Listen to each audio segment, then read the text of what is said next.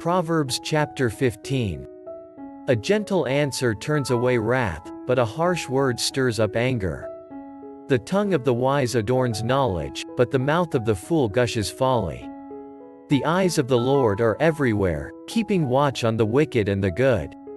The soothing tongue is a tree of life, but a perverse tongue crushes the spirit.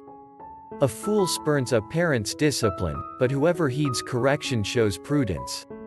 The house of the righteous contains great treasure, but the income of the wicked brings ruin. The lips of the wise spread knowledge, but the hearts of fools are not upright.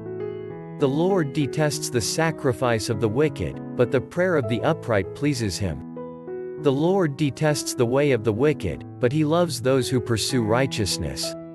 Stern discipline awaits anyone who leaves the path, the one who hates correction will die.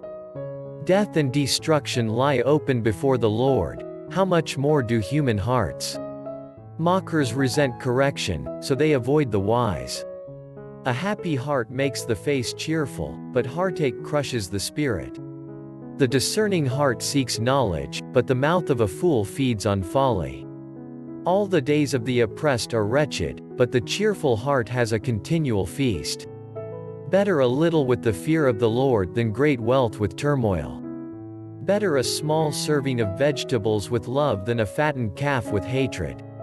A hot-tempered person stirs up conflict, but the one who is patient calms a quarrel. The way of the sluggard is blocked with thorns, but the path of the upright is a highway.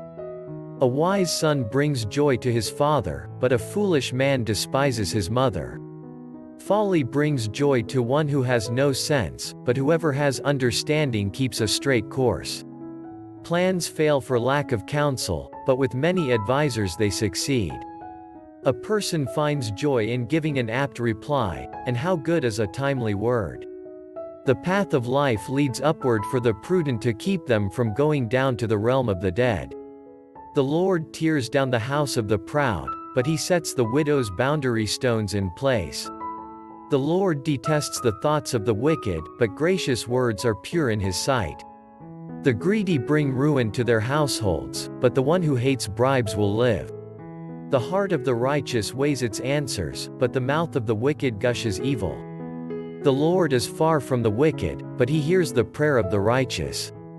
Light in a messenger's eyes brings joy to the heart, and good news gives health to the bones.